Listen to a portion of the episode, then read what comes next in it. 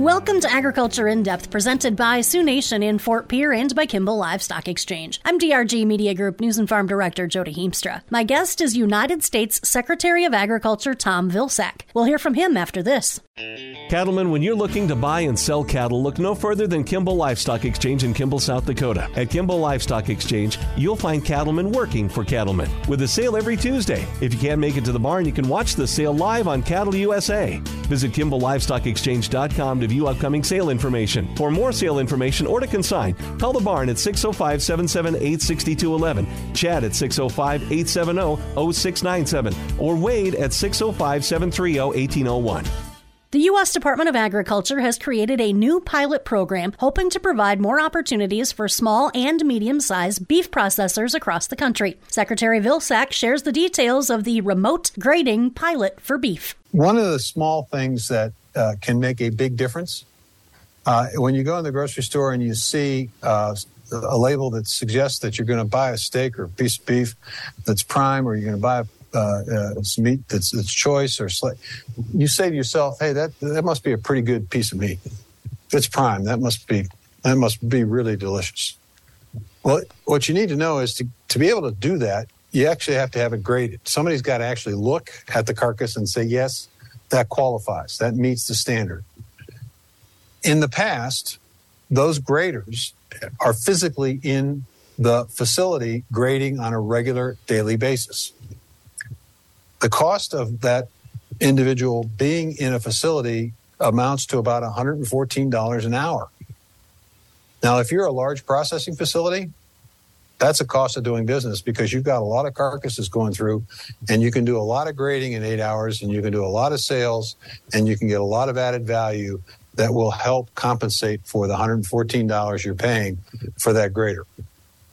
But if you're a small operation, and you're only doing a handful of carcasses every week, it doesn't compute.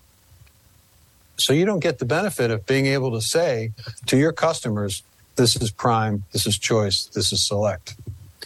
Well, what difference does it make? Well, it turns out that if you can put that choice label on it, you might be able to get $300 more for that carcass than you would otherwise get. Uh, if you can put the prime label on it, it might be $600.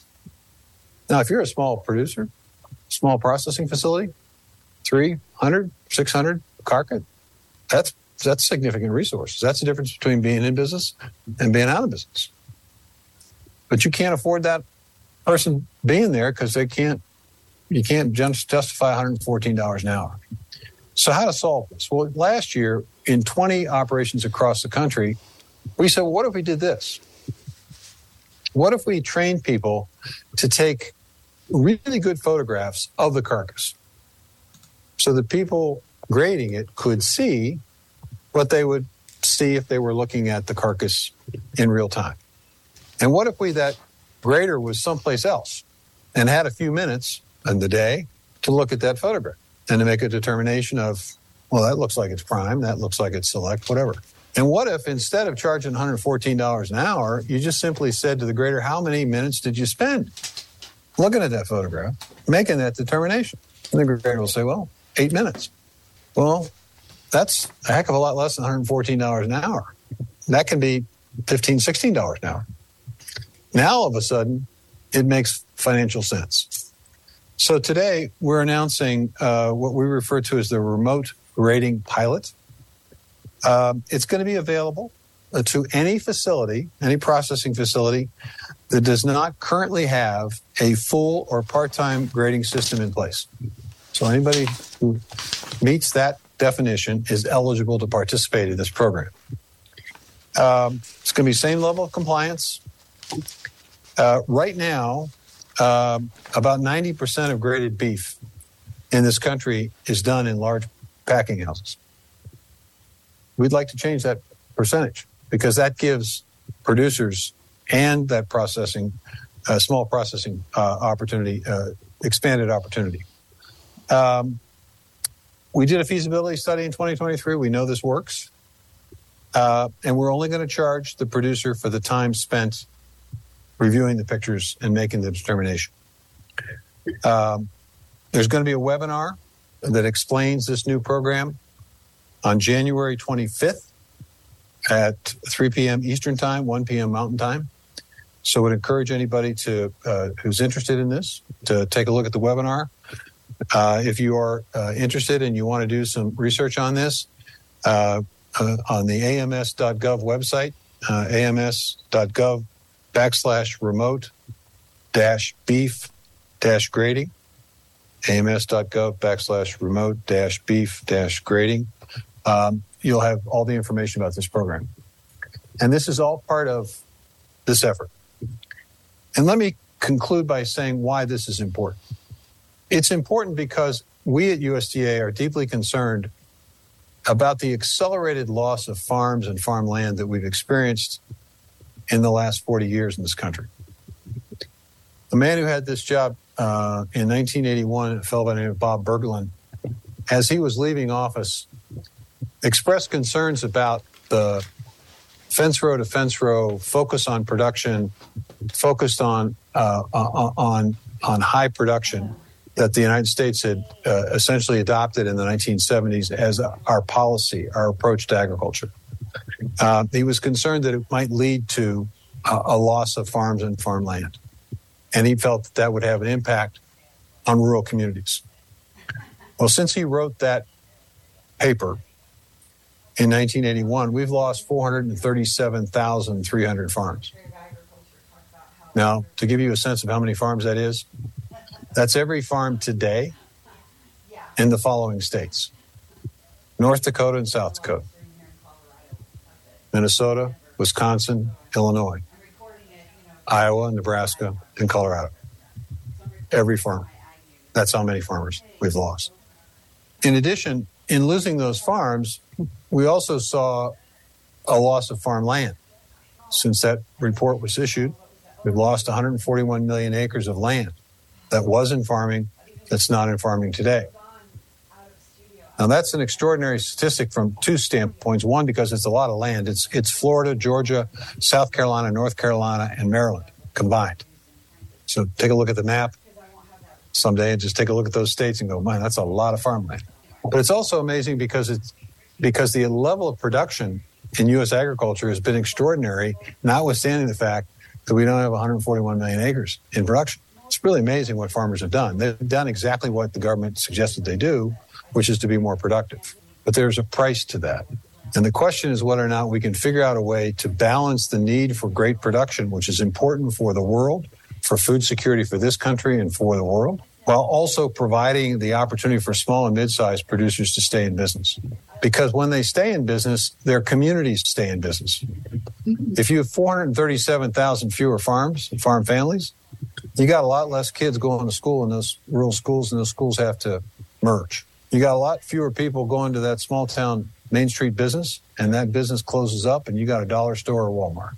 You got a lot fewer people living in that community, which means they can't support a doc or a hospital. So now you got a clinic, and you have to hope they got telemedicine available. It's a societal fabric that gets impacted by this. Safety in your cattle operation is imperative to not only you, but your cattle as well. From front to back, from tube to chute, Arrowquip cattle chutes go through extensive testing to ensure reliability and safety. With an extremely user friendly design, you're in for a smooth operation every time.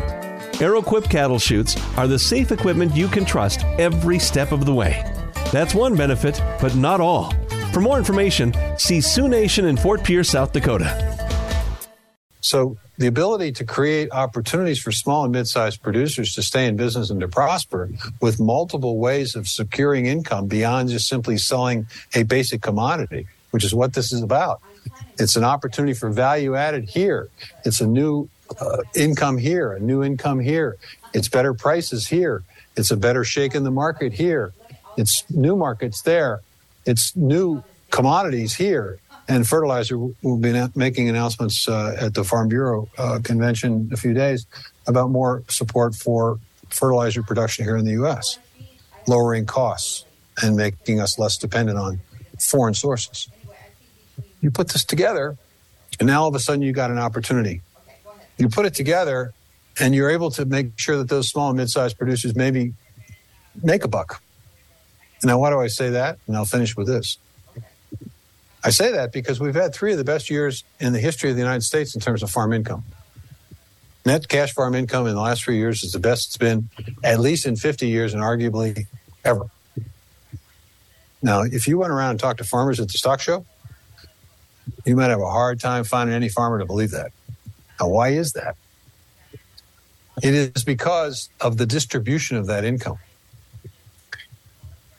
89% of that income was enjoyed by 7.5% of the farms. The 7.5% of the farms represent the farms that sell more than $500,000 in sales every year. They are the largest of farms.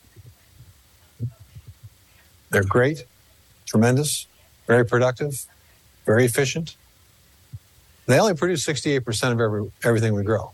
So they get a premium for their efficiency. They've done exactly what the government's asked them to do, and they've done it incredibly well. But that means that nearly 2 million farming operations had to share 11%, which means nearly 50% of our farms didn't make any money at all. And 40% or so made money, but they needed an off farm income, an off farm job to keep the farm. That's not sustainable. And when a country depends, as we do, on young men and women coming from small towns to serve in their military in disproportionate numbers, the more you shrink those communities, the more difficult it is to have all volunteer military. So whether it's the survival of small communities, fairness, national security, there are a lot of reasons for us to continue to focus on this. With Agriculture in Depth brought to you by Kimball Livestock Exchange and by Sioux Nation in Fort Pierre, I'm DRG Media Group News and Farm Director Jody Heemstra.